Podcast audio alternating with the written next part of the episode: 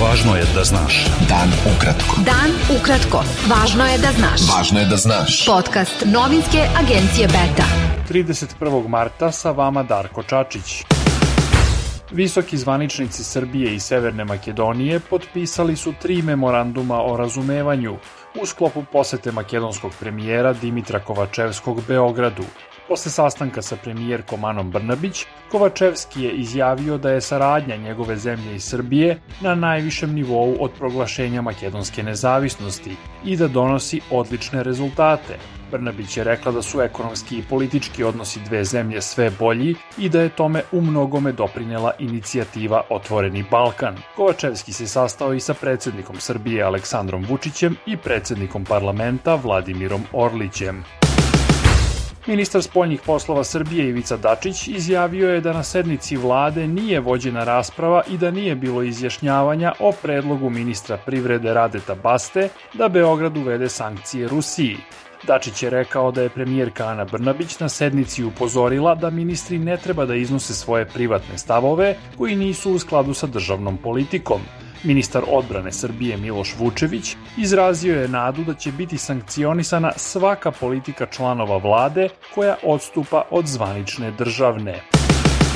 Predsednik Evroatlantskog saveta Srbije i član Srpske napredne stranke Dragan Šormaz izjavio je da ne razume zašto Srbija nije uvela sankcije Rusiji i da mu nije prihvatljivo ni jedno opravdanje te politike koje je čuo od predsednika države Aleksandra Vučića. Vučić je potom rekao da Šormaz neće snositi posledice zbog te izjave. Ukrajinski ambasador u Beogradu Volodimir Tolkač izjavio je povodom godišnjice oslobođenja mesta Buča kod Kijeva da bi želeo da vidi Srbiju kao većeg saveznika u odbrani Ukrajine od invazije Rusije. Poslanik liste Vojvođani Aleksandar Olenik izjavio je u ambasadi Ukrajine da i pored zvanične politike Srbije koju je nazvao kukavičkom, postoji pristojan broj Srba koji otvoreno podržava Ukrajinu i koji su spremni da joj pomognu. Aktivisti prozapadne grupe Oktobar danas su ispred ambasade Rusije održali protestni skup povodom godišnjice povlačenja ruske vojske iz ukrajinskog mesta Buča, gde su nađeni ubijeni civili. Advokat Čedomir Stojković rekao je da su se okupili da pokažu kako izgleda rusko bratstvo. Rusija preko svojih struktura, moći i vlasti izraz bratstvo koristi kao propagandu da bi lakše pokorili narode.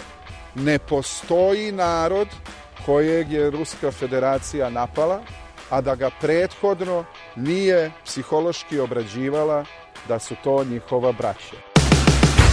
Predstavnici četiri desno orijentisane opozicione stranke predali su Beogradskom višem javnom tužilaštvu krivičnu prijavu protiv predsednika Srbije Aleksandra Vučića zbog prihvatanja francusko-nemačkog plana za Kosovo – Predstavnici Nove demokratske stranke Srbije, Pokreta obnove Kraljevine Srbije, Srpske stranke Zavetnici i Srpskog pokreta Dveri naveli su da je Vučić prihvatanjem tog plana narušio teritorijalni integritet Srbije, da je pogazio Ustav Srbije i počinio krivično delo priznavanje kapitulacije i okupacije. Ministarka rudarstva i energetike Srbije Dubravka Đedović izjavila je da elektroprivreda Srbije neće biti privatizovana i da radnici te kompanije neće biti otpuštani. Ona je rekla da se poslednjih dana manipuliše da ne bi došlo do promene pravnog oblika tog preduzeća. Vlada Srbije je povećala cene putarina, koje će od sutra biti skuplje 14% u slučaju plaćanja gotovinom, a 8% u slučaju elektronskog plaćanja. Beta. Dan ukratko. Budi u toku. Najmanje dva civila poginula su u današnjem ruskom bombardovanju nekoliko oblasti Ukrajine, koja obeležava godišnjicu oslobođenja grada Buča od ruskih snaga. Predsednik Ukrajine Volodimir Zelenski rekao je da Buča, grad u blizini Kijeva, predstavlja simbol zločina koje je ruska vojska počinila od početka invazije na Ukrajinu. Generalni sekretar NATO-a Jens Stoltenberg izjavio je da će se Finska formalno pridružiti alijansi za nekoliko dana. Parlament Turske je sinoć glasao za prijem Finske u NATO, čime je otklonjena poslednja prepreka za ulazak te zemlje u alijansu.